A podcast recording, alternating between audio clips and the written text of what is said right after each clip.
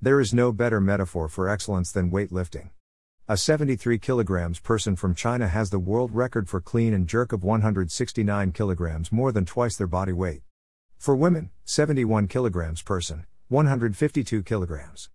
The difference is negligible.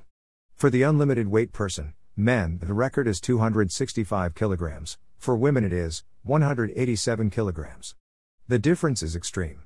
The weight of the athlete, category, and the physiological differences, male or female currently, provides an uneven playing field. Hence, the world weightlifting competitions are divided into two groups based on gender and then again into 10 categories, based on body weight. Obviously, the sport would be boring if a 60 kg woman competed with a 100 kg man, she could never win. But at work, categories are not allocated by body weight. And gender differences make no difference at all. However, it is still a competition. And many people do not understand this. Work is not a pleasure pursuit in spite of the fact that pleasure is a key ingredient of winning. Over the years, people have tried to create competitive advantage at work through what in weightlifting would be called doping. People have used gender, education, boys and girls clubs, alcohol, the law, age, experience, tenure, vocal tone, confidence, and endurance to gain advantage. All of which are synthetic. Age or experience has no relevance to excellence if the age hasn't resulted in wisdom and the experience is simply one year of experience repeated 40 times. In sport, under extreme pressure, an athlete might revert to the psychology of doing their personal best. It's a way of performing under stress that creates an economy of energy and effort. But this is not a competitive strategy. Competitive strategy is not personal best, it's beating a competitor. In fair play, you go head to head racing. You don't have to win, you simply have to beat somebody. In marketing, this is key. The best product doesn't win, the better product wins. You are the CEO of your life. You are therefore the boss of the athlete called you at work. You have a brand, you want to win, you are competing not only against incumbent peers, but against potential imports from other companies. Your competition is fierce and your event is both a daily and a yearly result. Sometimes it's confusing to you because you might not fully understand how the umpires and judges determine the winner, at least in weightlifting, the rules are very clear. Lift, hold for X seconds, drop. A whole year can be spent preparing for that, and no one really cares, apart from drugs, how they prepare.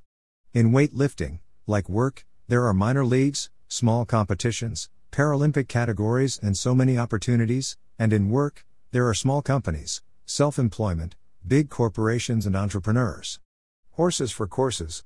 You can win if you find the right competition, even if the world record competition isn't your aim, there are other comps where you can win. To win on the world stage of weightlifting is serious competition. It requires 100% focus, and you would have to eat for it, sleep for it, design your day for it, have a relationship that supports you to do it, be paid enough to do it, and make a career of it. To beat someone on the world stage of sport, you really need to eat, sleep, and drink the game. The identical dedication is needed for work, unless you decide the world is not your stage, but a local weightlifting club is, and you just compete for the joy of it.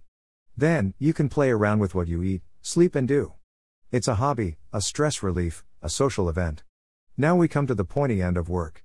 Most people at your office work for a hobby, it pays the bills, it is social, it has a degree of competition, but it's not make or break.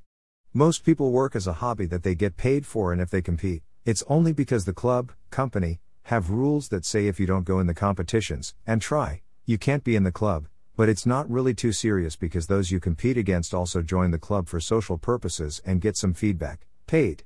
For example, if you a weightlifter on the world stage, you can't spend hours watching Netflix, drinking wine, or playing with the baby. You need a partner or network that supports your goals.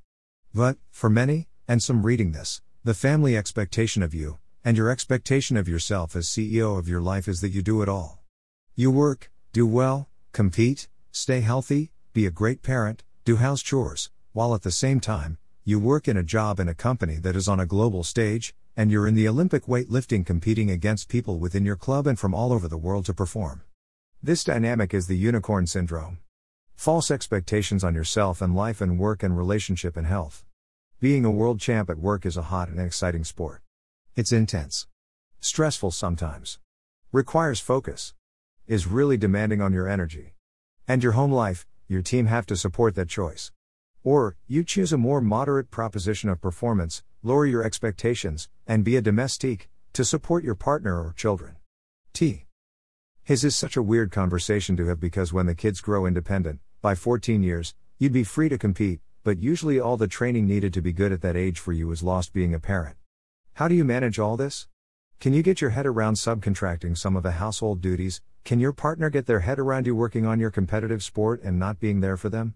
Can you even comprehend the need for home help, carers, and creche services to free you to do your world competitive job? The answer, if you are between 25 and 45 right now, is probably not. It's a real issue in the unicorn syndrome that, you can both compete on the world stage, and be new age equal at home without subcontracting what many of you are attached to, and that is being world's best partner, parent, friend, cook, gardener, homekeeper, laundry service, baby maker, life coach, and caregiver. Excellence is not exhaustion, unrealistic expectations, and false economics at work. If you want to be superhero, it's going to cost you excellence. At some point, somebody who is the master of their life, CEO of themselves, is going to have competitive advantage at work by getting more done in less time by managing those who come to work as a paid hobby.